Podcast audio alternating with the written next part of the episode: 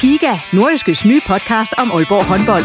Vil du helt tæt på, hvad der sker i Danmarks største håndboldklub? Vi kommer selvfølgelig til at, til at gå all in. Så lyt til Giga, podcasten om Aalborg håndbold. Det går ondt på et hold som Aalborg, når man ikke leverer det, man gerne vil. Der sætter vi hver uge fokus på de vigtigste historier og største profiler. Dejligt at se, at han er den øh, afgørende faktor, som vi ved, han er. Lyt til Giga, der hvor du finder dine podcasts.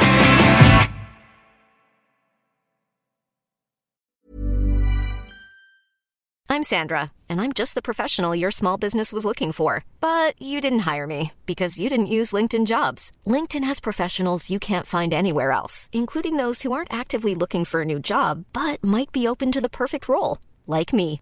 In a given month, over 70% of LinkedIn users don't visit other leading job sites. So if you're not looking on LinkedIn, you'll miss out on great candidates like Sandra. Start hiring professionals like a professional. Post your free job on linkedin.com/people today.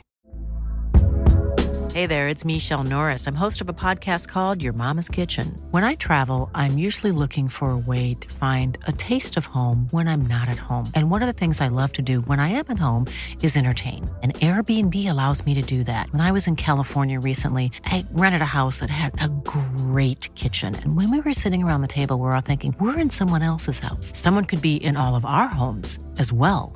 If you have a home, but you're not always at home, you have an Airbnb. Your home might be worth more than you think.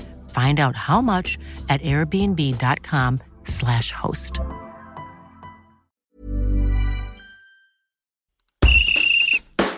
OB har for første gang under Morten Vikhorst vundet over et top 3 hold. Hobro er gået på ferie, og så har begge de nordiske første divisionsklubber fyret deres cheftræner. Der bliver nok at snakke om her den næste times tid i reposten. Mit navn er Jens Otto Barsø. Velkommen. Og med i studiet i dag, der har jeg Peter Enevoldsen, der er assisterende træner hos Fortuna Jørgen. Dennis Ramon Olsen, som er U-træner i AGF og tidligere divisionsspiller. Og så sportsjournalist hos Nordjyske Søren Olsen. Velkommen til jer. Takker. Tak skal du have. Og vi starter som sædvanligt lige med at tage en, øh, en hurtig runde her ved bordet. Og øh, ja, vi kan starte med dig. Peter, hvordan er det sådan at tage springet fra at træne mænd til at træne damer? Vi kommer til at snakke mere om det senere, men lad os lige bare lige høre kort her. Jo, men det er en spændende udfordring. Dels så Fortuna er vel Danmarks bedste kvindeklub, dels med forhold. Vi har jo forhold, der er lige så gode som mange Superliga-hold. Og øh, jeg synes, det har været det, der har tiltalt mig meget at komme til Fortuna, det er, at, at øh, tingene bliver kørt meget professionelt op, og, og det bliver også spændende at komme ud og spille e- e- europæiske kampe til efteråret, og det gør de jo stort set hver år. Og det havde jeg det rigtig godt med, da jeg var i Sønderjysk, hvor vi også prøvede det, og så øh, det er også noget, der tiltrækker mig. Så, så, så det har været spændende indtil nu, og det er selvfølgelig også derfor, jeg har lavet en toårig forlængelse deroppe. Og som sagt, vi kommer til at snakke øh, mere om Fortuna senere, og det er faktisk første gang her i reposten, vi skal tale om øh, kvindefodbold, så det bliver også øh, spændende. Og Dennis, videre til dig. Øh, jeg ville have sagt, da jeg præsenterede dig, at du har spillet i stort set samtlige nordjyske divisionsklubber. Hvorfor blev det egentlig til så mange forskellige klubber for dig? ja, men der var simpelthen rift om det. øh, nej, altså det ved jeg ikke. Det er let at kigge tilbage på og sige, at man, man skulle have blevet øh, ekstra antal år i den ene klub frem for den anden. Øh, men, men det er nu sådan, det ikke engang var. Øh, det er fint, så har jeg også en, en bred viden omkring nordisk fodbold, så det gør ikke noget. Du har været de fleste steder i hvert fald. Ja, jeg mangler lige Hobro, men der... Ja, ja. ja det kan være, det kommer. Det kan jeg nå til nu. Jeg kan godt finde støvlerne frem, der har jeg sagt til Hammer. Hvad hedder det? Olsen, videre til dig. Øh, der er jo gang i en masse sport som sædvanligt. Hvad er det, nu er det fodbolden jo ved at lukke ned og så videre. Hvad, hvad bliver det, du skal følge ud over, over VM selvfølgelig? Ja, men jeg øh, følger jo intenst med i slutningen af NBA-slutspillet i øjeblikket. Det er, det, se på din trøje. Det er der, jeg ja. bruger rigtig meget af min tid i øjeblikket. Stort set øh, hver morgen, når jeg står op, så er det øh, ind på NBA League Pass, og så se en eller to kampe. Jeg har misset én kamp af, af dem, der er blevet spillet i slutspillet indtil nu. Så jeg synes, jeg gør det godt. Og hvem øh, vinder i år i NBA? Ja, men det gør Golden State Warriors endnu en gang, men øh, de skal lige overkomme Houston Rockets her i conference-finalen, og det bliver ikke så nemt, som nogen måske vil tro. Og med det går vi i gang med selve programmet og de forskellige hold, vi skal tale om. Og øh, selvom vi ikke skal tale så meget om dem i dag, som vi plejer at gøre, så starter vi alligevel med OB. Fordi de vandt jo deres øh, seneste kamp. Øh, nu spiller de igen i morgen. Vi står op til her torsdag aften, og de møder FC Nordsjælland i morgen i sæsonens sidste hjemmekamp. Men de vandt jo FCK på hjemmebane her sidst med 1-0 på et sent mål af Kasper Kusk. Hvad betyder den sejr for OB, Olsen?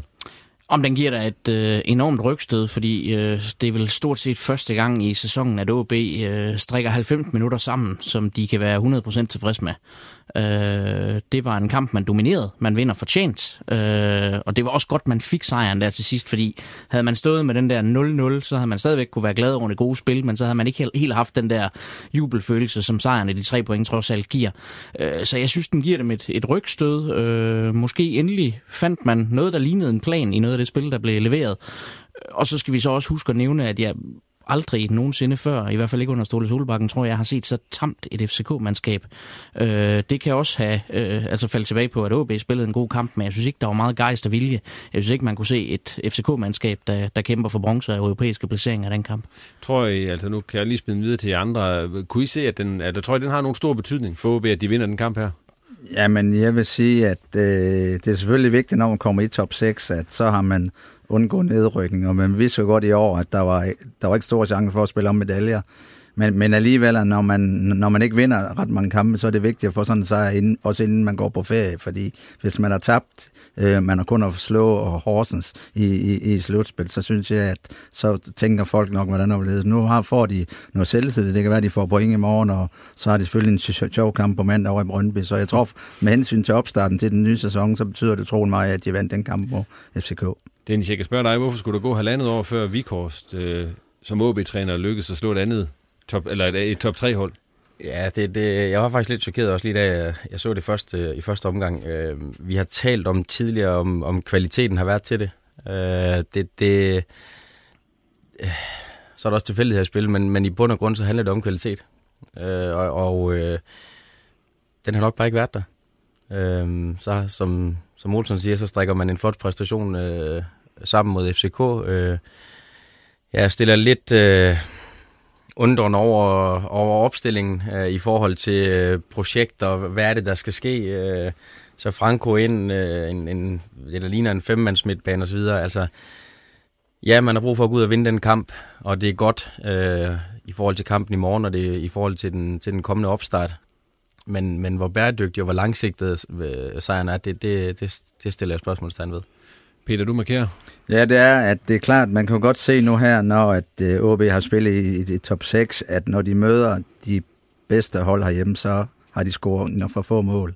Og det er selvfølgelig også derfor, de ikke har fået flere sejre, fordi jeg synes, øh, forsvarsmæssigt defensivt har det set fint ud, men de mangler at score de mål der. Det er selvfølgelig også derfor, de ikke har fået flere point.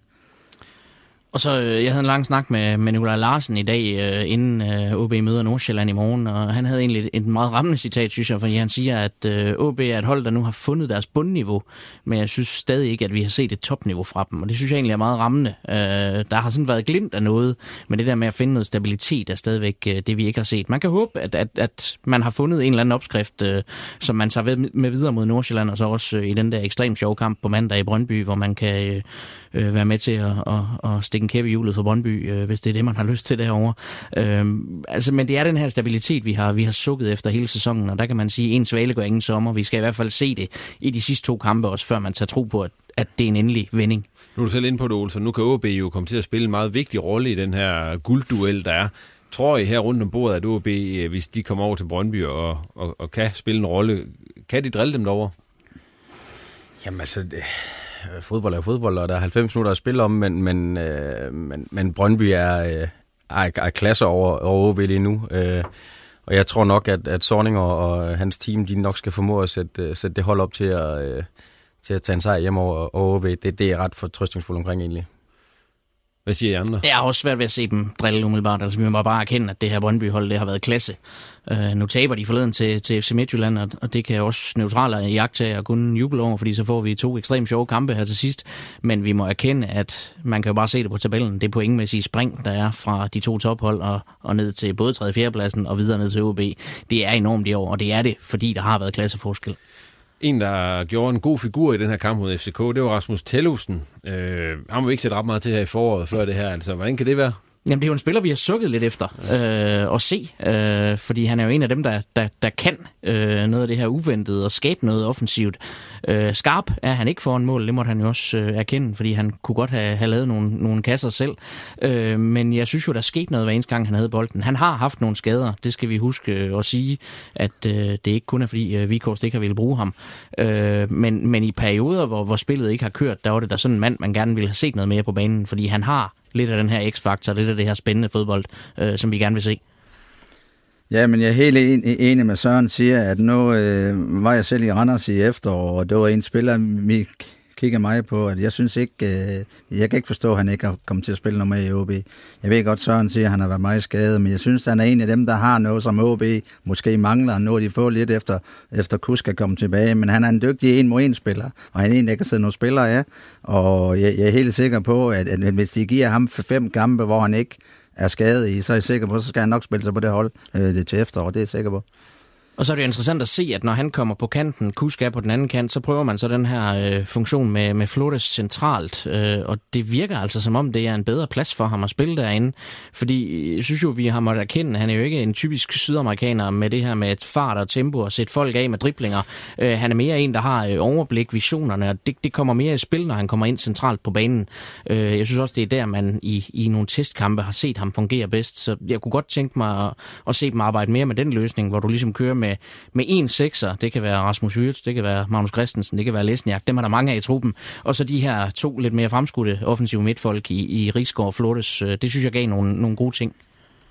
Det er klart, øh, jeg er helt enig med, med, med Søren. Det er jo, når Florens kan, kan man jo bedre bruge, når han spiller, når han hængende angriber, hvor, hvor han ikke skal forsvare så meget, som når han ligger ude på kanten. Fordi jeg synes, det er tydeligt at se, når OB har spillet, hvis han har spillet en af kanterne, så er de tit kunne lave nogle to mod en ude på kanten. I og med, at han spiller hængende angriber, det kan man bedre end leve med i, i, i nogle kampe, frem for at han ligger på kanten i hvert fald.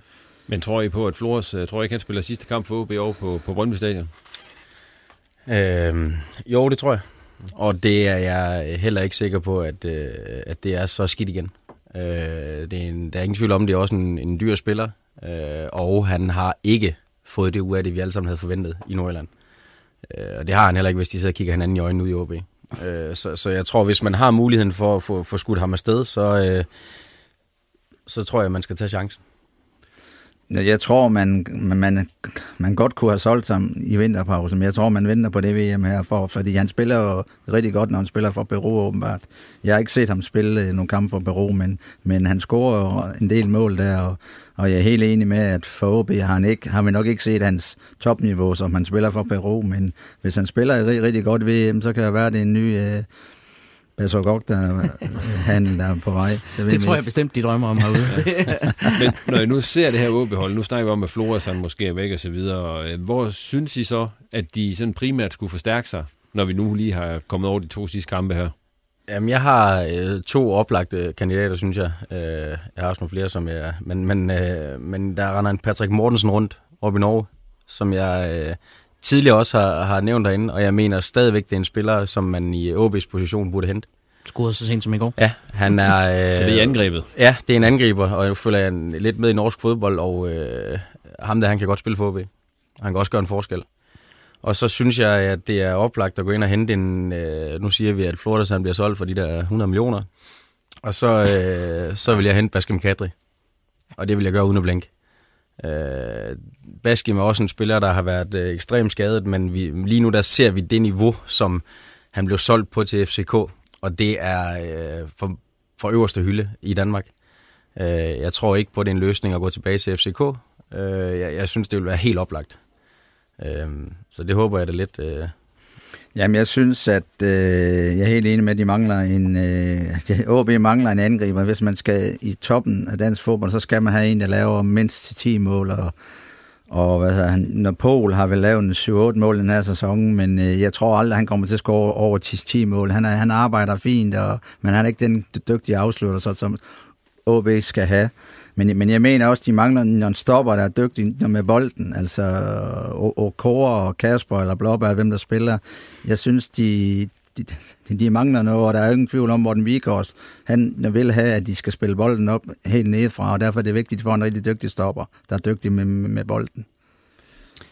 Jamen, jeg er meget enig i, i positionerne, angreb og central forsvar. Jeg synes, det er der, man kan se, at, at de største mangler er, hvis man vil øh, tage skridtet højere op. Og så kommer det også lidt an på, hvad skal man sige, hvordan man vil gøre det. Fordi du har jo også, altså angriberpositionen, har du et par unge navne, som godt kunne vise sig at slå til. Jeg tror stadigvæk rigtig meget på, at øh, Wissam Abu Ali, han bliver en, en fast Superliga-spiller på et eller andet tidspunkt. Og, og selvfølgelig er spørgsmålet, hvor meget kommer man til at kvæle den udvikling, hvis man går ud og henter øh, de og de spillere. Øh, en Tillufsen forventer jeg mig også mere af øh, i, i den kommende sæson, og der ville det jo også være synd at, at gå ind og hente en, der, der kunne kvæle hans udvikling. Men ja, en angriber øh, skal man nok have, hvis man vil helt op og lege med. Øh, og midt, den spillende midtstopper, ja, fordi Ukora kan det indimellem, og så kan han det 90% af tiden ikke, men vil gerne, og det giver nogle fejl. Øh, så, så, men til gengæld vil han kunne blive rigtig god ved siden af en spillende midterforsvar, så tror jeg, man kunne få en rigtig god kombo der. Ligesom at Pol ved siden af en målskående angriber også kan være en rigtig farlig duo. Og vi spiller lige over til dig, Dennis. Ja, det er fordi, jeg, jeg køber også, hvad du siger, sådan, men, men, øh, men hvis de spillere skal have chancen for at blomstre, så skal der være spillere på, fra et, med et væsentligt højere bundniveau, ja. end der er på nuværende tidspunkt. Så, så Pol, øh, hvis han skal have en chance, og jeg, jeg ser ham også stadigvæk, øh, jeg har nok smidt ham ud på den venstre kant foran alle mand, men, men øh, så skal der være nogle spillere, der har prøvet noget. Der skal mm. være nogle spillere, der kan gå ind og tage ansvar. Fordi det er så let at sidde og drømme tilbage på, på Kusk og, og der er Enevoldsen også, ja. Thomas var der og så videre, men, men der var der også bare spillere med 200 kampe mere, der bare tog læsset. Og de er der ikke nu, fordi Rigsgaard og Wirtz er nogle dejlige drenge og nogle dygtige fodboldspillere, men de har, ikke, de har jo ikke fem år tilbage. Nej. Vi må se, hvad, hvad OB de ender med at hente ind, hvis de henter noget. Det ved man jo aldrig. og så springer vi videre til øh, det andet nordjyske Superliga-hold Hobro, som jo er gået på, på ferie. De sluttede med den her kamp hos Sønderjysk, og det godt nok vand 3-2, men øh, ikke gik videre i Europa Playoff. Og jeg har bedt jer om lige at lave en uh, top 3 over sæsonens profiler, og så nævne et par stykker, der er skuffet dernede den her sæson. Og den der top 3, skal vi blive enige om, at Paul Alexander Kirkevold, han står øverst. Ham tager vi væk, og så kan vi tage de to andre. Okay. Skal vi ikke? jo, det, det er vist okay. Det er okay. Ham er vi sammen, Peter overrasker nu og siger, at han ikke har ham med. ham, Nej, det er helt enig, det har jeg. Ham har vi godt nok snakket meget om. ja. i, så ham behøver vi ikke snakke mere om, Paul. Men, uh... Nej. Jamen, jeg har Namino for, øh, som jeg synes, at han er jo øh, en, en langsom stopper, men han er en klog stopper. Ham og Mads Justesen har man jo hele tiden sagt, at vi skal bare lægge nogle bolde ned bag ved dem og så videre, men, men de, de, de, de, de, de er kloge og dygtige taktisk, og det synes jeg også, han er. Og så øh, øh, Bjørn Koblin, øh, venstre bak, som nu skal Oscar til Brøndby, synes jeg har gjort det utrolig godt, og det bliver taget for at bruge, at øh, det, det, det, det mester ham. Og så hvis jeg skal nævne øh, en, der skuffer lidt, det synes jeg, det er Mistrati, også fordi han spiller med øh, Jonas Damborg, som er ham sekseren, der holder balancen hele tiden. Og jeg synes, han scorer for få mål. Altså, han kommer ikke til nogle chancer og så videre. Han er dygtig til at holde spillet i gang, men, men når man spiller når noget er lidt, lidt som han gør, så, så, så skal man score nogle flere mål. Det synes jeg ikke, han har gjort. Videre til dig, Dennis. Ja, men ja, ja, den hopper jeg egentlig også med på. Øh, øh, jeg vil så sige, øh, Mistrati ligger i den der øh, bufferzone, fordi vi så også et efterår fra ham, hvor, øh, som, som var rigtig, rigtig flot. Øh, men, men når det er sagt, så er jeg fuldstændig enig med, med Peter i, at, at der er en eller anden rolleafklaring i foråret, som øh, ikke har virket så afstemt fordi han skal ikke ligge øh, nede og deltage øh, i opbygningsspil og så videre. Ham, ham skal man, man sætte ind op i banen og give ham bolden, og så, så skal han nok bringe nogen frem til chancer. Øhm, så, så, øh, men Miner har også overrasket mig en del. Øh, og, og på min, jeg, jeg er en enkelt spiller, som jeg er lidt, øh, lidt ærgerlig over, det, det er egentlig øh, Danny Olsen. øh, jeg synes, en spiller, der går lidt i stå i AGF, jeg ved godt, han er over ved alderen, men men kommer til Hobro og skal være med til at løfte det, øh, og skal ligesom gå ind og, og vise det niveau, han har vist tidligere, øh, og det har, det har han ikke formået, desværre. Olsen, hvad er nu nået frem til med hensyn til top 3? Altså, vi ved godt, Pål, han er med. Ja, så... Pål er nummer et. Ja. Øh, jamen, så har jeg Jawa Mankwa som toer. Øh, jeg synes, han er et bedst af en, af en midtstopper, og så giver han dem samtidig det her offensive øh, løft. Øh, man har tidligere snakket om Hobro som et rigtig godt dødboldshold. Det havde meget med Justesen at gøre. Og nu har man bare fået nogle ekstra trusler i mine også, og især Mankwa. De der indkast, han kommer op til at forlænge, de hjørnespark, han kommer op til at forlænge, og det pres, han lægger på målmanden derinde, det giver rigtig meget. For uden at jeg synes, han vinder rigtig mange dueller defensivt. Øh, og så har jeg været meget i tvivl om den sidste, men jeg har faktisk ind med Edgar Babayan. Øh, og det er svingende. Det er ikke hver gang, men når han leverer, så leverer han altså på et rigtig, rigtig højt niveau. Øh, og så er han en af de få i den Hobro-trup, der virkelig kan skabe noget offensivt, for det er det, de mangler. Også fordi en Danny Olsen eksempelvis har skuffet, en øh, Mistrati ikke har leveret øh, på samme niveau her i foråret, som han gjorde i efteråret.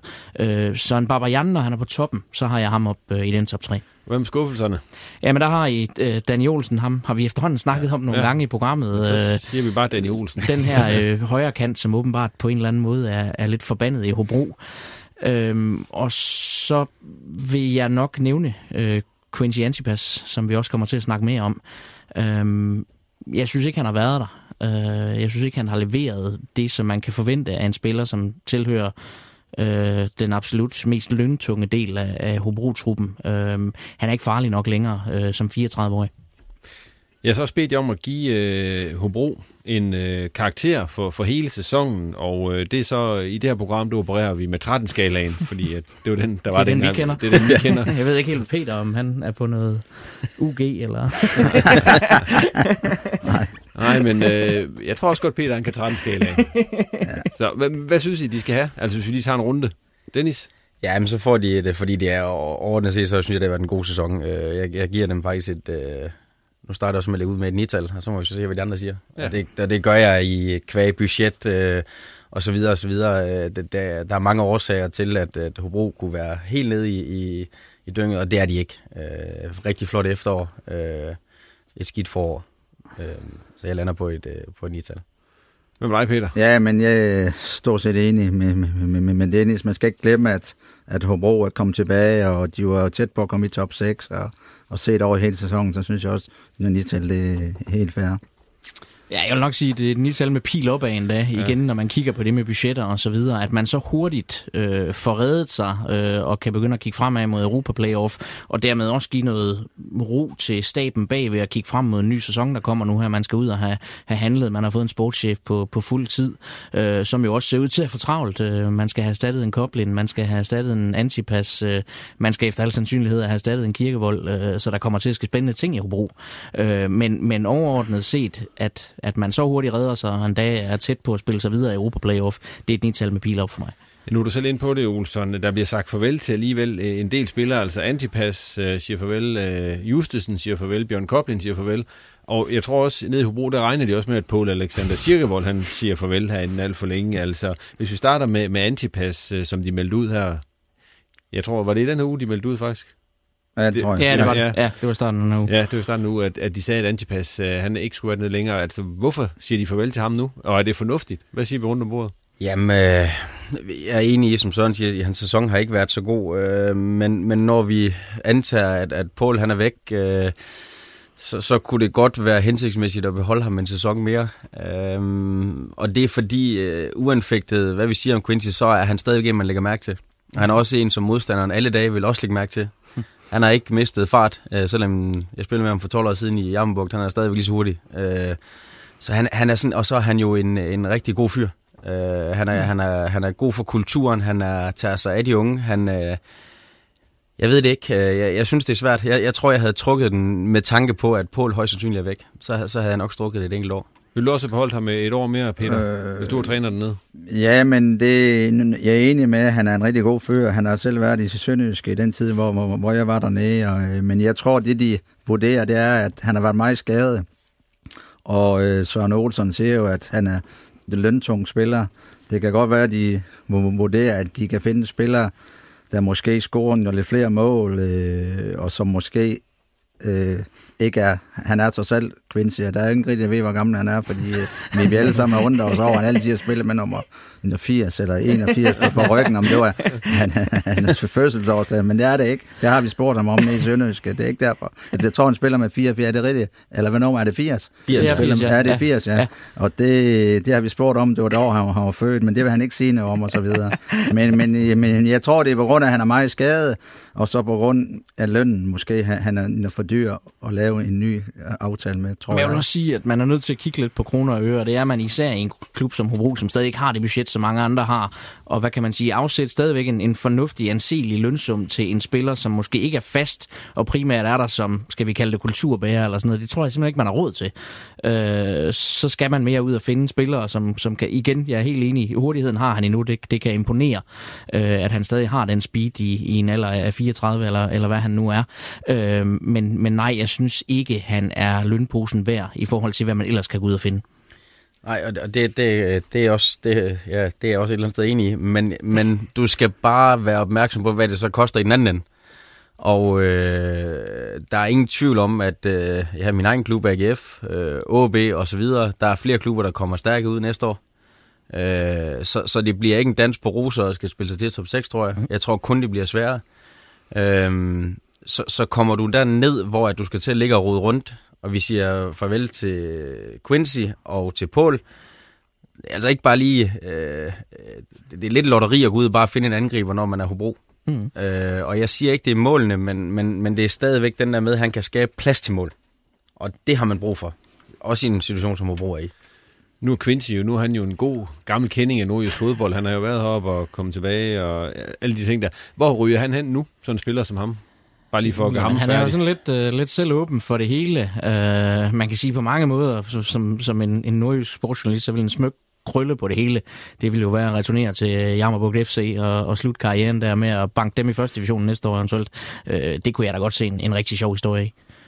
Hvad, hvad siger I andre, altså sådan en som Quincy? Er, er der stadigvæk Superliga-klubber, der vil hive fat i ham? Det tror jeg ikke, en, en eventuel oprykker, men igen, stemmer du ind i Superligaen, så stemmer der også en, en lønpose og en, et krav om en løn dertil. Jeg tror, det er mere realistisk, at, at man så måske trækker sig lidt tilbage, og, og måske med til at skabe en succeshistorie heroppe for, for Jammerbugt, hvilket jeg da også skulle synes var, var rigtig fint. Det er klart, en, en 34-årig angriber står jo ikke øverst på ens ønskeseddel, når man, man er Superliga-hold, men øh, man skal aldrig sige aldrig. Hvad tror du, Peter? Altså, Jamen, jeg er, sgu, jeg er noget i tvivl, fordi øh, for det første, så ved jeg ikke engang, øh, om man, hvor han bor, om han bor i Aarhus, eller han, hvor han bor henne, så jeg ved ikke, altså, men jeg, det kan godt være, at der er nogle af de, de, de hold, der ryger op, afhængig af, hvem det bliver. Det kan godt være en af dem, der kan finde på at, at lave en kontrakt med, måske en, en halv år til at starte med, måske for at se, Se, hvordan, hvad han kan. hvordan han klarer sig. Ja. Det kunne Vejle godt være. De er jo jævnt glade for udenlandske spillere, han så det kunne godt være, at han i- ville passe ind i... ind i øh, profilen, det er helt Nu skal, I ikke sætte Olsen i gang med det Vejle der. Det, så får, kommer vi aldrig tilbage på sporet igen. Nej, det er derfor, jeg lige gav ham lidt. Vi snakker Hobro i øjeblikket, og hvad hedder det, Jens Hammer. I er jo så lige ved inde på, han, han, kommer, ud- han kommer til at skal handle nu, fordi at, øh, han er også selv åben for, at Pål han skal væk og, og så videre. og så kan man jo sige, så skal der, og Quincy er væk, der skal jo findes nogle angriber. Hvad, hvad hylde kan Hobro hente på i den sammenhæng, og altså, hvor meget lotteri, du, sagde, du er selv inde på det, Dennis, det er lidt lotteri for dem, eller hvad? det, det, er, det er jo bare svært at finde en, en proven goalscorer. Altså, det, det er det. Øh, og, øh, og det er også svært at en, en klub af Hobro størrelse at, at kunne, kunne plukke og, og tage den, man lige vil have. Altså, det er klubber, der som regel får tredje fjerde valget.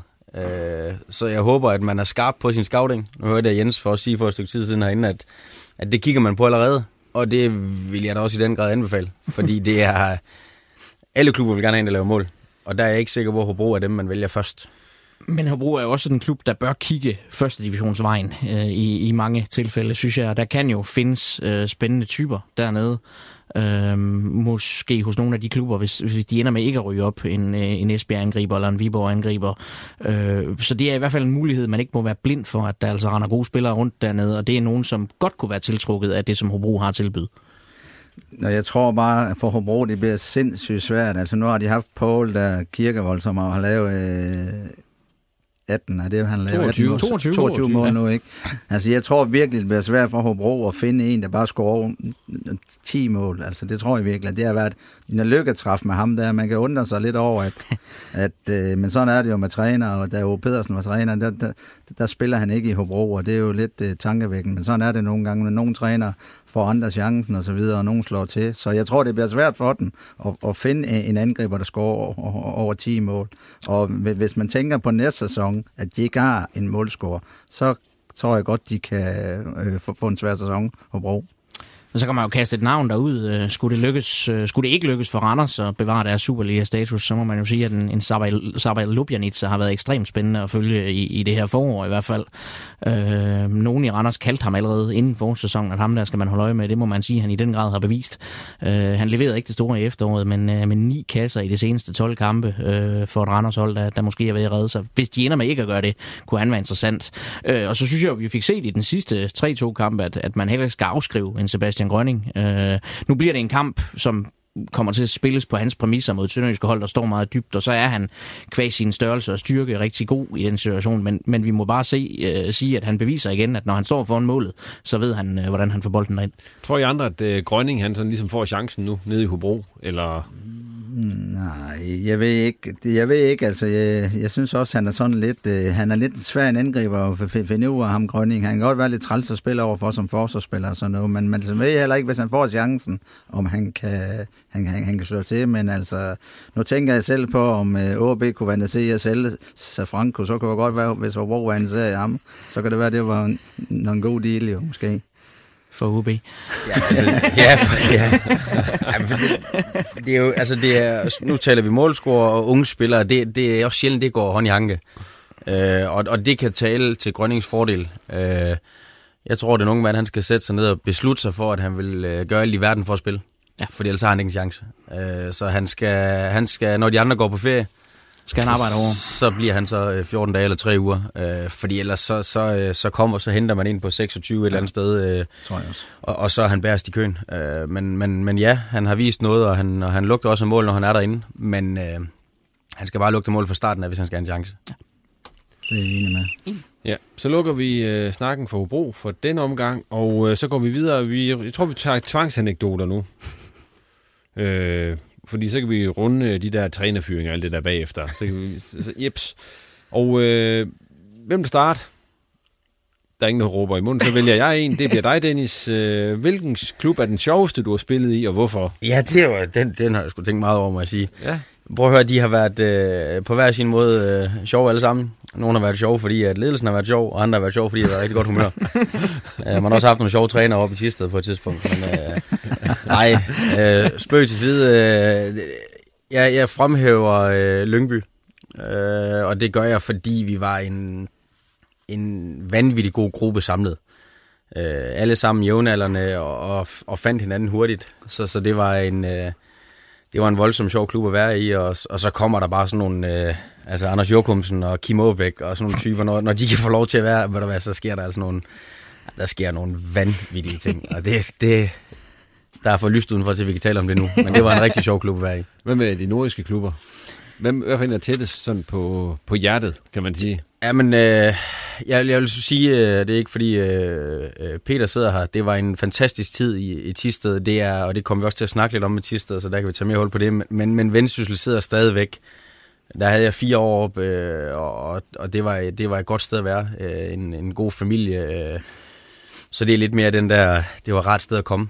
Det var det også i Tisted. Øh, men, men, men Københavnerklubben derovre, den er, nej, det må jeg ikke sige. Nordslandske klub, den, den adskiller sig lidt.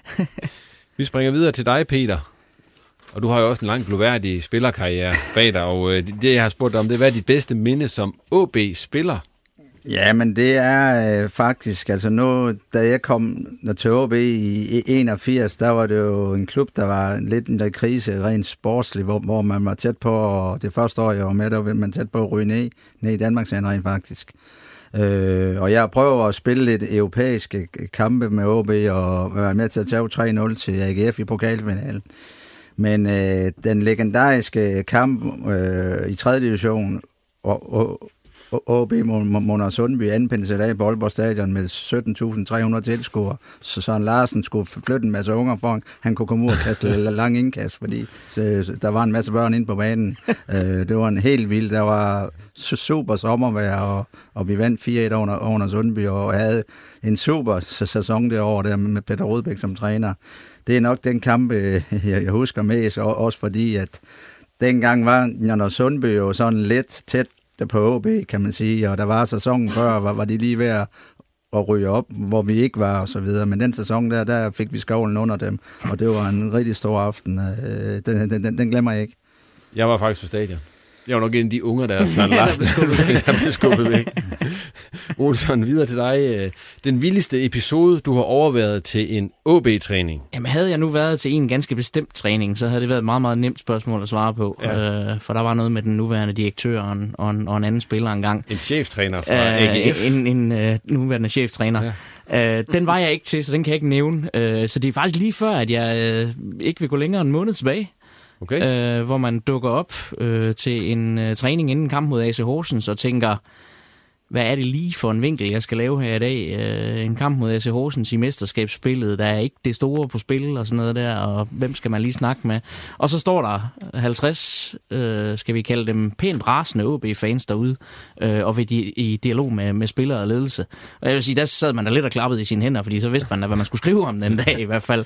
Øh, det, det var jo ikke, fordi det var vanvittigt dramatisk, men det var da alligevel øh, noget af det sådan mest engagerede, jeg har set øh, OB's fankultur være uden for, for stadion, og virkelig et bevis på, at, at de altså går op i den her klub. Og øh, jeg synes både øh, fans øh, taklede det flot, der var ikke mm, ballade på nogen måde, og spillere og ledelse taklede det også flot ved faktisk at bruge en time på at snakke med de her fans, øh, fordi det var noget, der virkelig var brug for. Øh, Okora, Gorte, Vikor står derovre længe og snakker med dem. Øh, og jeg tror, jeg er ikke sikker på, at man nåede en fælles forståelse, men Hiring for your small business? If you're not looking for professionals on LinkedIn, you're looking in the wrong place. That's like looking for your car keys in a fish tank. LinkedIn helps you hire professionals you can't find anywhere else, even those who aren't actively searching for a new job but might be open to the perfect role. In a given month, over 70% of LinkedIn users don't even visit other leading job sites. So start looking in the right place. With LinkedIn, you can hire professionals like a professional. Post your free job on linkedin.com/people slash people today. Men øh, jeg tror i hvert fald, man kom bare lidt tættere på hinanden ved, at, at alle tog hinanden alvorligt. Det var sydlandske tilstande. det vil nok være stramsen. Nå, okay. Men der var fans til træning, der var Det var der. Så det lugter der lidt af ja, sådan noget Panathinaikos. Og Lige, sådan ja. Der mangler bare lige så jeg jo 3-4.000. Sporting-spillerne blev, blev angrebet af deres egne fans forleden dag. Så langt var vi dog øh, heldigvis ikke her. Nej, heldigvis. Nej. Tak for de fine anekdoter. Vi går videre til øh, første division nu, og der er jo øh, lige sket en, en lille smule, siden vi øh, sidst lavede det her program. Lad os starte med Vendsyssel FF. Erik Rasmussen blev fyret. Er det et kæmpe stort tab for klubben, eller hvordan ser I det, at, at Erik ikke længere er deroppe nu? Peter? Ja, men jeg vil sige, at øh, øh både og vil jeg sige, altså der er ingen tvivl om, at øh, da Erik Rasmussen han startede i Vendsyssel, og han fik lov til måske at, at køre lidt med de afrikanske spillere og sådan noget, der tror jeg måske, det godt har været øh, fint, men jeg har hørt sådan lidt, at en af grunden til, at han måske stoppede, det var, at, at de ikke vil have de der afrikanske spillere der, og derfor øh, synes han ikke, projektet det var så særlig godt med, og derfor tror jeg, at, øh, at det er derfor, han har valgt at stoppe deroppe, tror jeg faktisk, og så har han selvfølgelig fået et andet job, som vi alle sammen ved, men, men jeg tror, at øh, en af grunden til, at han ikke er der mere, det er på grund af det. Og så ved jeg ikke, om det er en fordel eller ulempe. Det må vi se. Nu er de jo ansat en ung træner, Jens Bertel Askov, som jeg tror, det er hans første cheftrænerjob, og det er selvfølgelig spændende. Men jeg tror også, det er vigtigt, at han måske får en til en assistent, der har prøvet lidt med lidt erfaring, fordi at gå direkte ind og træne i første situation som første job, det, det kan godt måske være lidt hårdt, synes jeg. Men den griber jeg lige, og så siger jeg, at øh, det var på tide. at de fyrede ikke, eller hvad? Nej, at vi ser en, øh, vi ser en dansk klub tør at give chancen til en ung træner. Mm. Øh, det er, øh, vi er, det, nu er det let for mig at stå og sige som ung træner selv, men vi er også det eneste land i hele Europa, hvor man skal have været 55 år, før man har øh, ancieniteten til at få et job. Øh, faglighed og kvalitet, det, det kan du ikke sætte alder på. Øh, jeg kender nok til Jens øh, til at vide, at øh, det der det er en toptræner. Øh, jeg er fuldstændig enig i Peter, det han siger med, at det bliver svært. Men jeg synes, at for mig er det første gang i mange år, jeg i Vendsyssel ser et projekt, som jeg også føler kan holde vand. Øh, det er... Øh, det virker langsigtet. Det synes jeg ikke, det andet har gjort. Øh, jeg holder også rigtig meget af Erik, og jeg synes, han er skøn. Det er ikke det. Men, men jeg, for mig ligner det her et projekt. Det ligner et projekt, som man kan have i øh, 4-5 år med en mand, der, der vil lave en Superliga-klub. Erfaringen er, er god at have med, og, det, og den, den kræver det også, men, øh, men, men jeg er ikke i tvivl om, at Jens Bert Laskov er... Øh, for mig er det en rigtig fed satsning at se. Olsen, synes du, det er et tag på Vendsyssel, at Erik er væk, og, og hvor er det så? Altså, eller hvor er det ikke? Jamen igen, jeg er også på den der lidt både overvogn, øh, fordi der er ingen tvivl om, at det, Erik Rasmussen har præsteret i Vendsyssel, det har været øh, fuldstændig fantastisk. Øh, og, altså igen, øh, hvis du følger en drejebog for, hvordan en træner skal agere, øh, sammensætte en trup osv., så, videre, så er ingen af dem blevet fuldt her. Øh, og alligevel har det jo fungeret på en eller anden måde indtil det aller sidste her. Øh, når det så er sagt, så vil jeg nemlig også sige, at Hans Berg Laskov har jeg meget, meget store forventninger til. Hans faglighed kan man ikke klikke. Jeg tror ikke, du finder mange unge trænere, der ved så meget om fodbold, øh, som Jens Bertel Asgaard gør. Øh, så, og han har bare været vældig i alle de klubber, han har været i. Spillerne taler altid om, om den her øh, assistent, som han har været hidtil, som en, man bare altid kunne bruge, henvende sig til, og som også øh, havde noget fodboldfagligt at bidrage med. Øh, så jeg tror faktisk, det her det er rigtig, rigtig spændende. Og så, det er jo bare rart at se, at det ikke er en fra den sædvanlige karusel af trænere, øh, som, som kører rundt, som man lige hiver af hesten, og så sætter ind i klubben her, fordi nu er vi nået dertil. Øh, Erik Rasmussen har aldrig været kendt for at blive sindssygt længe i sine klubber.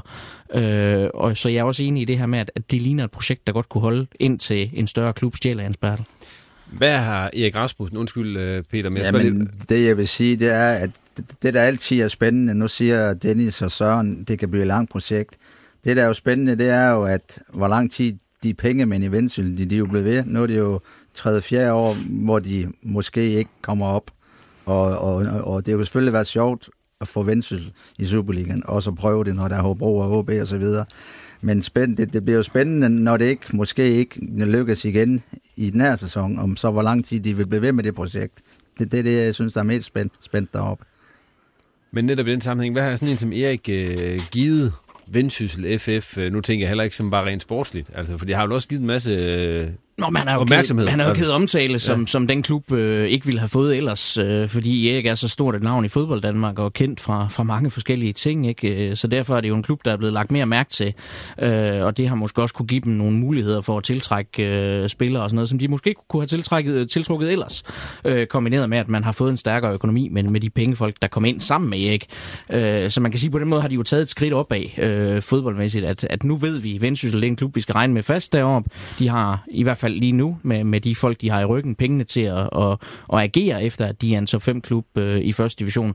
Så på den måde har han absolut bibragt noget, men jeg tror egentlig også, det er et udmærket tidspunkt at komme videre på. Men tror, skulle han have flot at gøre sæsonen færdig? Nej, hvorfor? Øh, hvorfor ikke bare komme i gang med, med næste del? Hvis manden siger, at til sommer er det slut, så... Øh, altså man kan sige, det er, det er jo begrænset, hvor meget Jens Bertel kan nå at implementere lige nu, men han har jo i forvejen stået for store dele af, af træningen. Øh, og om det var den ene den, eller den anden, der, der tog det sidste skridt her, det, det, det er for mig ligegyldigt. I andre to træner... Jeg synes ikke, man skylder en, en træner noget på den ja, måde. I andre to træner, er I enige med Olsen i det? Ja, det, men det er jeg faktisk lige det her projekt. Det, det er jeg. Øh, og, det, og det er jeg også, fordi de der udmeldinger, vi læser på, på de forskellige nyhedsmedier. Øh, og øh, så, så tror jeg også, du kan ride på den bølge, der hedder nu, øh, det skal ikke være, fordi Erik han forlod os. altså, øh, forstå mig ret, at, at Jens har stået for rigtig meget. Øh, jeg, jeg tror heller ikke, at, at der går noget tabt i, lige der. Det, det tror jeg ikke, og der mangler ikke... Altså, øh, mangler ikke 10 kampe, og du er inde i det her flow lige nu og sådan noget. Jeg, nej, jeg, jeg synes også, det er okay at gøre det nu. Altså, Erik er en motivator på mange punkter, men det er Jens Bertel også. Altså. Hvad siger du, Peter? Jamen, øh, jeg, jeg vil også sige, at jeg tror også, det er helt rigtigt, også fordi man har jo den kommende cheftræner i stallen nu. Det er jo ikke sådan, at Bert Laskov kun skulle have tre kampe eller fire kampe, og så kom der en ny træner ind. For det tror jeg måske, det, det, det, det har ikke været godt for den. Nu, nu har de cheftræner, det ved spillerne fremadrettet, og derfor tror jeg, det var fint nok, at de lå ham få de fire kampe, og så det ham, der tager over øh, efter ferien også. Lige hurtigt her, tror I, øh, nu har der været en del snak om, øh, om hvorfor han blev fyret, så jeg tror, der ligger mere bag end det, der er blevet sagt. Nej, jeg synes, vi nævner det lidt her. Jeg, jeg kunne godt forestille mig det projekt nede fra, nu siger jeg Sierra Leone, det er ikke så, ja, det er Sierra Leone, ja, det er det. godt, der bliver mækket rundt omkring, tak. Øh, at, at øh, jeg tror, Erik havde håbet, at, at det skulle ligesom være øh, øh, Midtjylland Light, forstå. Altså, øh, og og den, øh, den har man nok ikke kunne købe ind på, øh, hvilket jeg egentlig også er, er, sagtens kan forstå.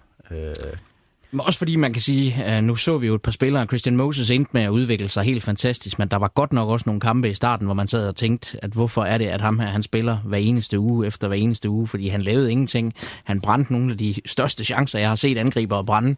Øh, og så lige pludselig så begyndte det at klikke for ham faktisk efter, han laver et øh, forrygende saksesparksmål i, en, i en kamp mod Vejle, hvor Vendsyssel kommer tilbage fra at være bagud 3-0 for 3-3. Du begyndte på det Vejle der igen. nej, nej, jeg, skøjtede hurtigt hen over det. Øh, det var endda modvejle, ikke så? Øh, men, men så, så han viste sig at kunne noget, men ellers har der jo været et par stykker mere heroppe, som aldrig kom i nærheden af at få spilletid. Så, så altså, en klub skal også gå ind og vurdere, hvis vi bruger så mange ressourcer på det her, og ikke rigtig får noget igen, øh, skal vi så blive ved med det.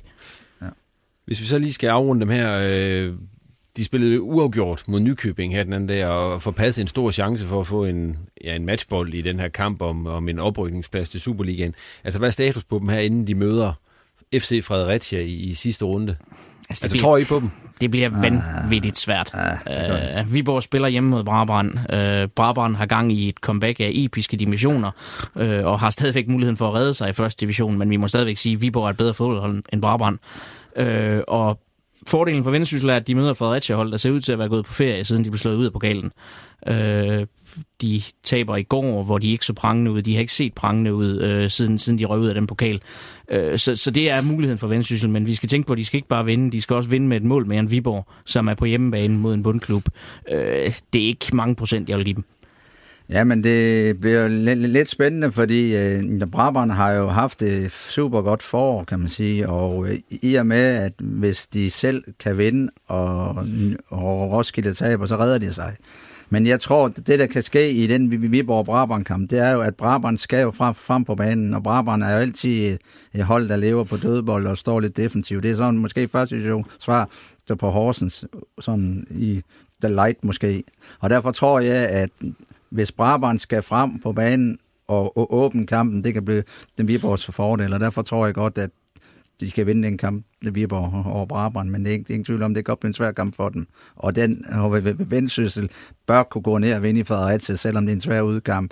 De har ikke noget at spille for, som Søren siger, og, og de formentlig er gået på ferie efter den pokalkamp øh, mod, mod, mod Silkeborg. Så, så jeg, jeg, jeg, jeg synes ikke, der er chance, at den er så stor. Hvad siger du, Dennis? Jamen, så, så kigger jeg med flag for det nordjyske, og det gør jeg egentlig også, fordi jeg talte med Tom Søjberg i dag, Brabands træner. Øh, Brabrand skal åbne en kamp, det skal Viborg også. Øh, og ja, mm, det jeg har set til Viborg, så ja, det er et godt hold, men der er kolossalt tryk på.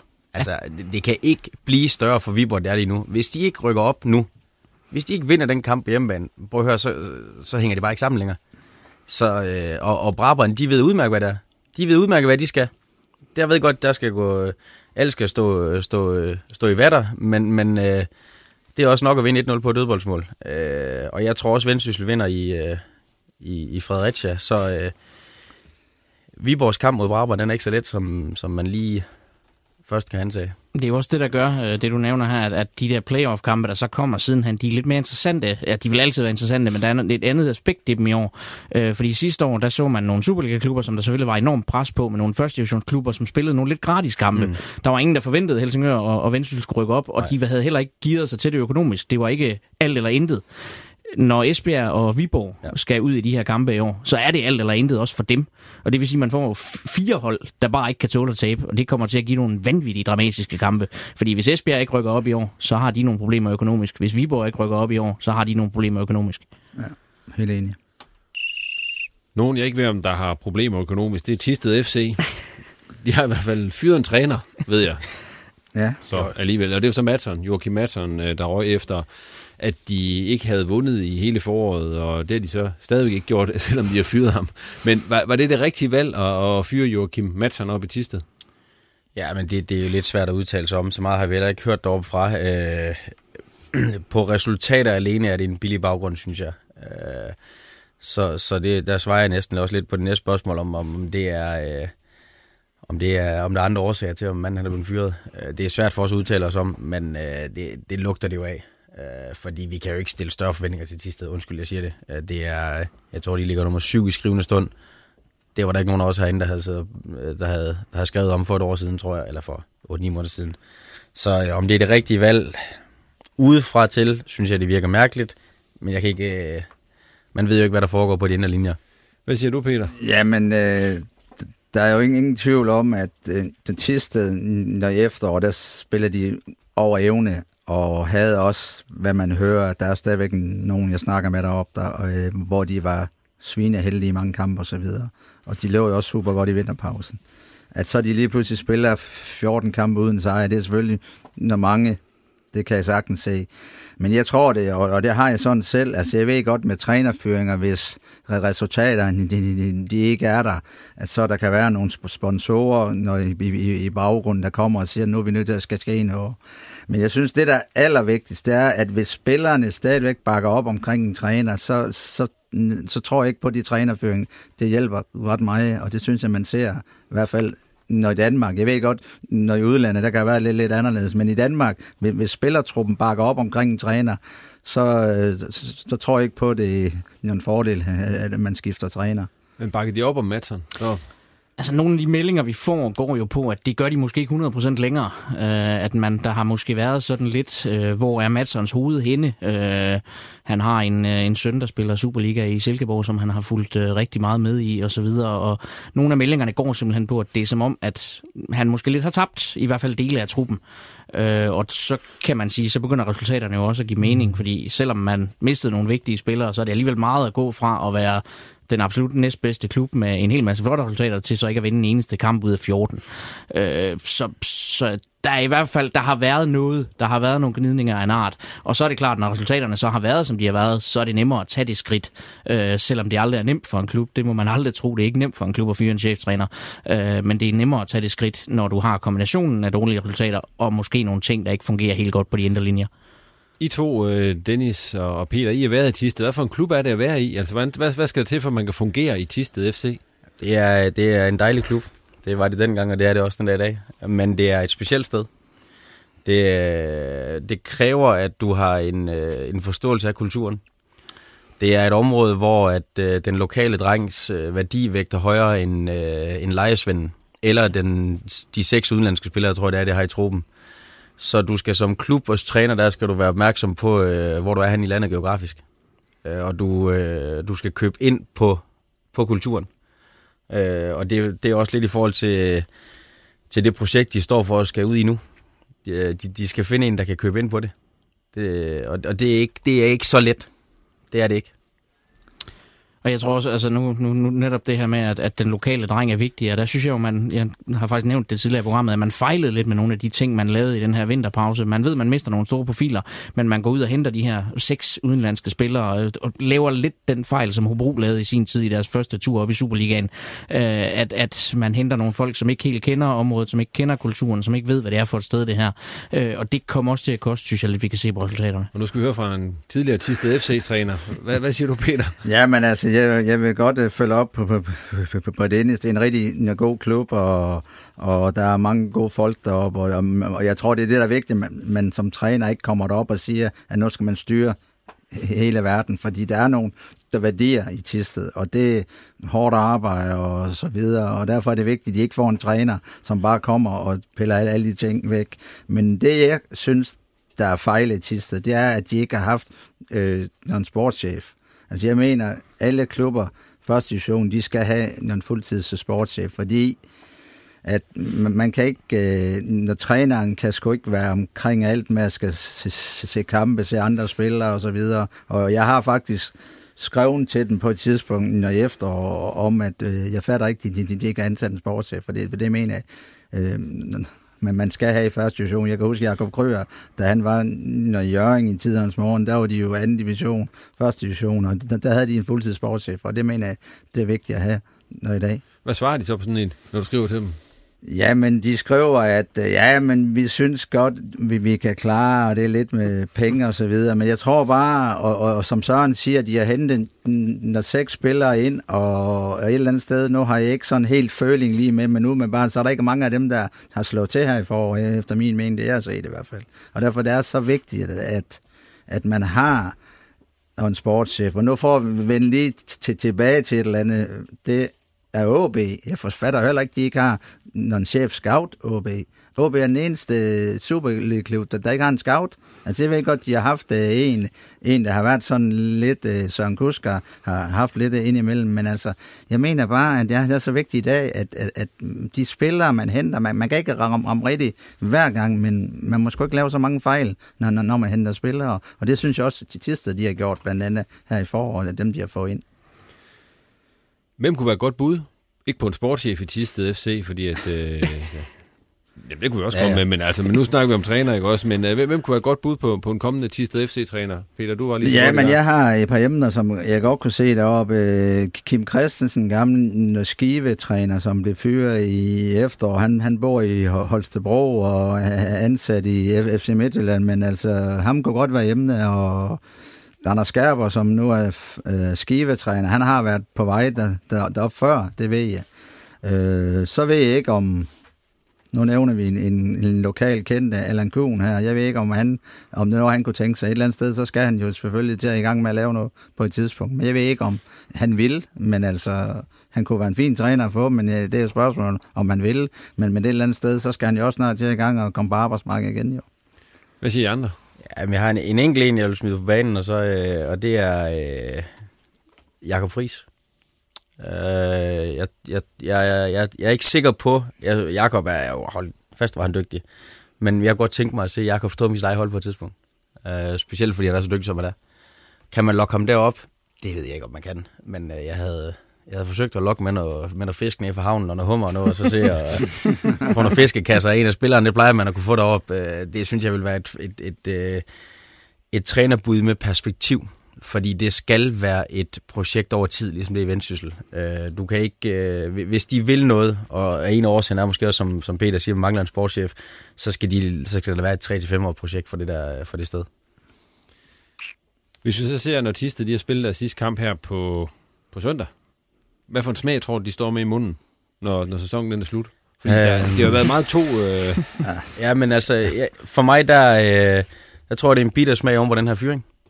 Hvis den var gået, øh, gået sæsonen ud, og man til sommer havde ligesom kigget hinanden i øjnene og sagt, ved du hvad, det er ikke sikkert, at det er en rigtig løsning, øh, vi leder efter noget andet, så havde hele fodbold Danmark også tænkt, nå okay, altså, ja ja, du ved, de bliver nummer syv, og, og alt er godt. Øh, men jeg synes fra, fra min stol af, at øh, man, altså, så må man altså sidde med en lidt bitter smag i munden. Fordi det, det, er ikke, øh, det er ikke hvem som helst, man har sagt farvel til over i Tisted, og det er ikke de samme betingelser, han har haft i foråret.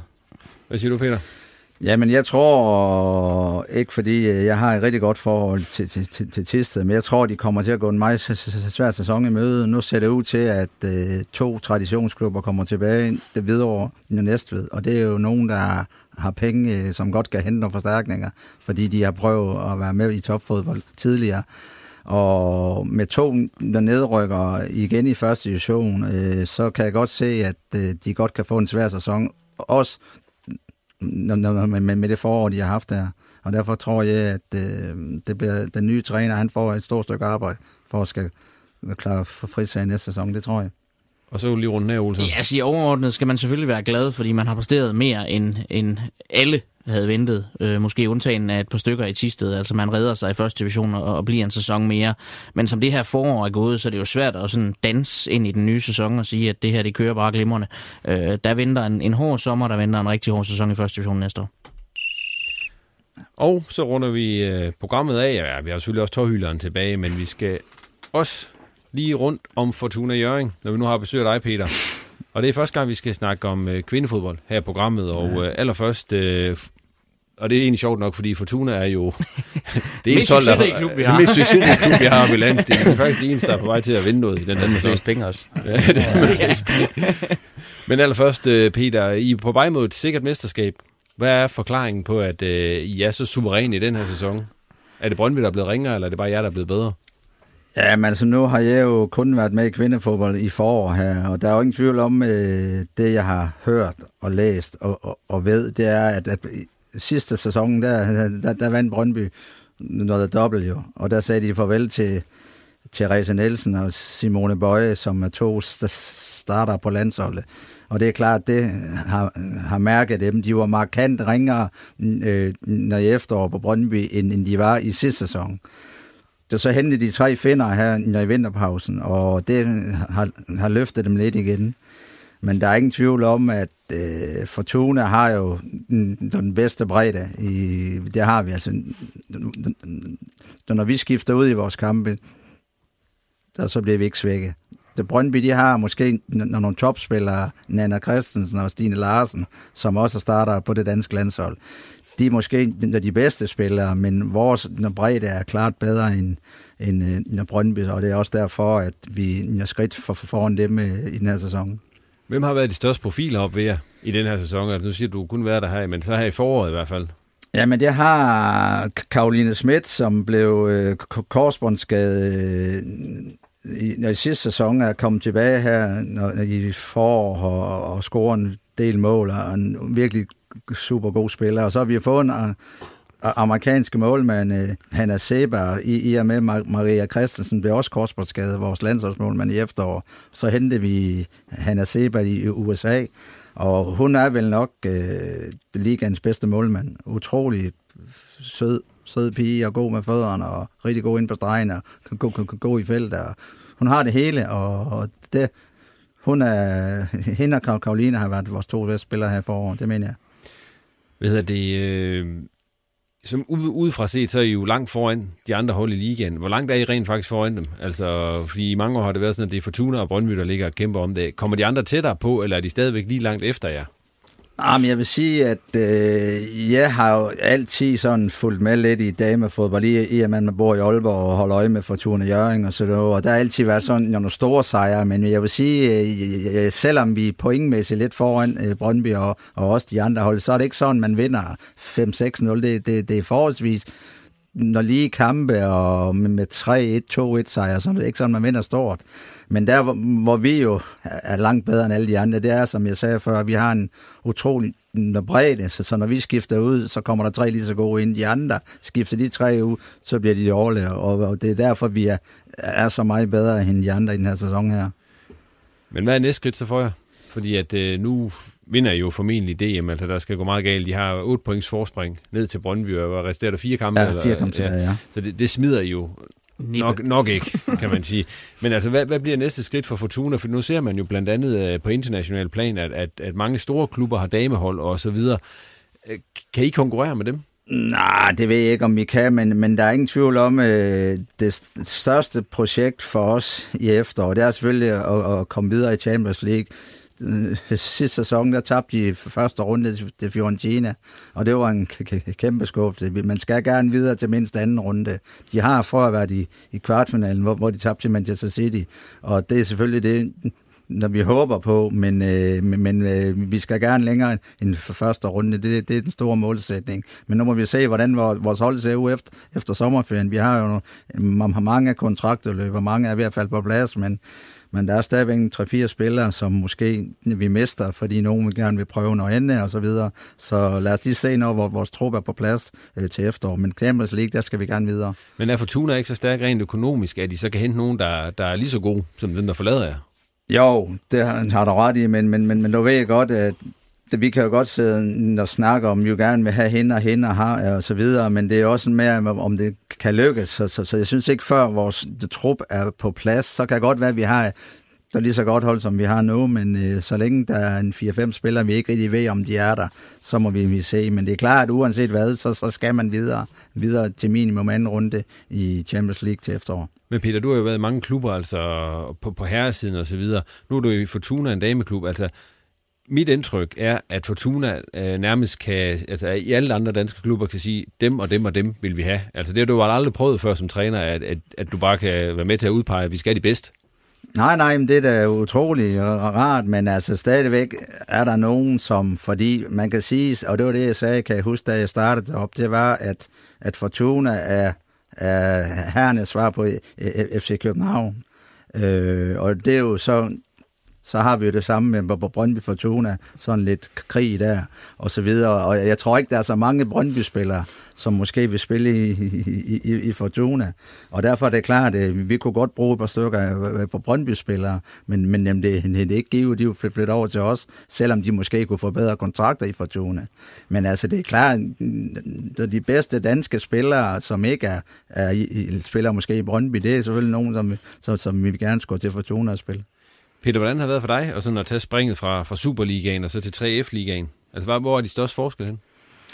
Jo, men der, der hvor den største forskel er, det er selvfølgelig når med tempo og fysikken når i kampene. Det er klart, der er stor forskel, men altså det, der brændte for mig for Fortuna, det var selvfølgelig, at, at de forhold, der er deroppe, det er super gode forhold, og så selvfølgelig, at nu var jeg, fik jeg lidt smag for medaljer, da vi vandt sølv i Sønderjyske øh, for, for to år siden, og derfor kunne jeg godt tænke mig øh, at blive dansk mester, og der, og der håber jeg selvfølgelig, at jeg bliver her til sommer. Det var selvfølgelig en af grunden til, at, at, at jeg tog op, og så har jeg altid kørt mange, mange tusind kilometer på landevejen, og, og det korteste, jeg har haft arbejde, det er faktisk op til jer. Ikke? Så det, det, det, det, er ikke så dårligt. Hvordan har det så været, og nu siger du, du har været deroppe i et par måneder efterhånden og så videre, altså, har, det, har det levet op til det, du troede? Ja, det har det virkelig, også mere end det, også fordi, at øh, dengang, når jeg skulle op, og så aftalte, vi lavede en aftale ind, til sommer, det er selvfølgelig for, for begge parter at kunne se en anden anden og sådan noget, men, men det har faktisk overrasket mig meget, og det er selvfølgelig også derfor, at øh, jeg har valgt at blive deroppe, det er fordi, at øh, jeg synes, der bliver arbejdet sindssygt professionelt deroppe, og vi vil gerne se noget, noget mere til vores kampe, men, men, men det kommer formentlig øh, til efterår, håber jeg.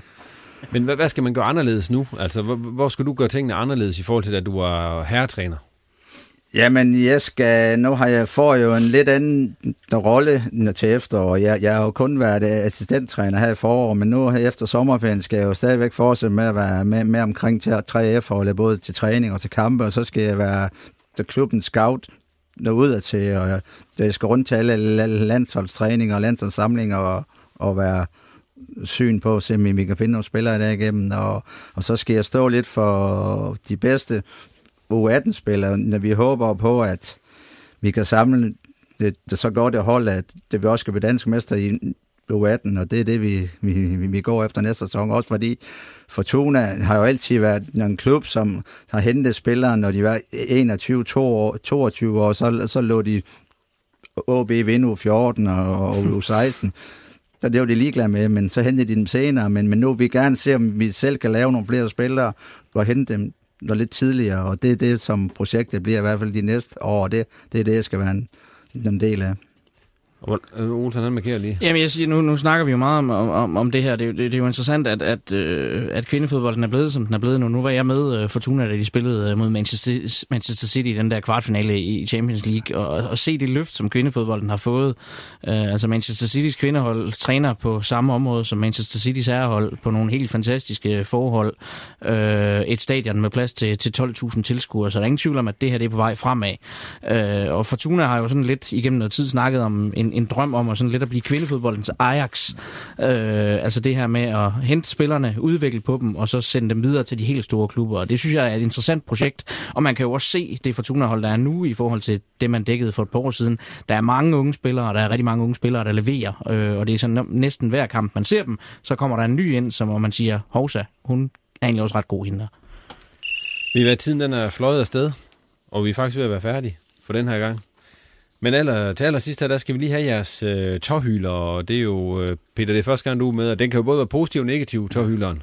Ja, men min, den er negativ. Oh, her skal vi... Og er der nogen, der har en positiv? Faktisk, Ej, ingen chance. Jamen, så lader vi Peter. Nå, oh, for... Vi lader Peter starte. ja. Det er faktisk, når, når cheftræneren fra Dennis Olsen Klub, Nå, øh, David Nielsen, som jeg ellers har rigtig virket alt, altid en fin, fin før, men jeg så et klip, når, når i mandags fra deres kamp i Odense, hvor de scorer til når 3-2, og David, han løber ud på linjen og jubler, og det er helt fint. Men så løber han over i OB's tekniske område og siger god ferie til hans kollegaer over i boksen i Odense. Og jeg mener, uanset hvad, så, så er det bare ikke i orden, man går over til modstanderen og tager sig sådan. Det er fair nok, han jubler, men så må han blive over for sig selv, og han skal slet ikke råbe en god ferie til hans kollegaer, der er i modsat til teknisk felt. Videre til dig, Dennis. Jamen, kan man få dispensation til flere, fordi jeg er så meget Ej, negativt? Du, du har en, vi er simpelthen... Oh.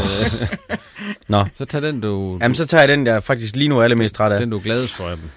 Ja, det er simpelthen, at jeg står med listen over de 36 dommere, som skal, være, øh, som skal dømme øh, sommerens slutrunde i Rusland.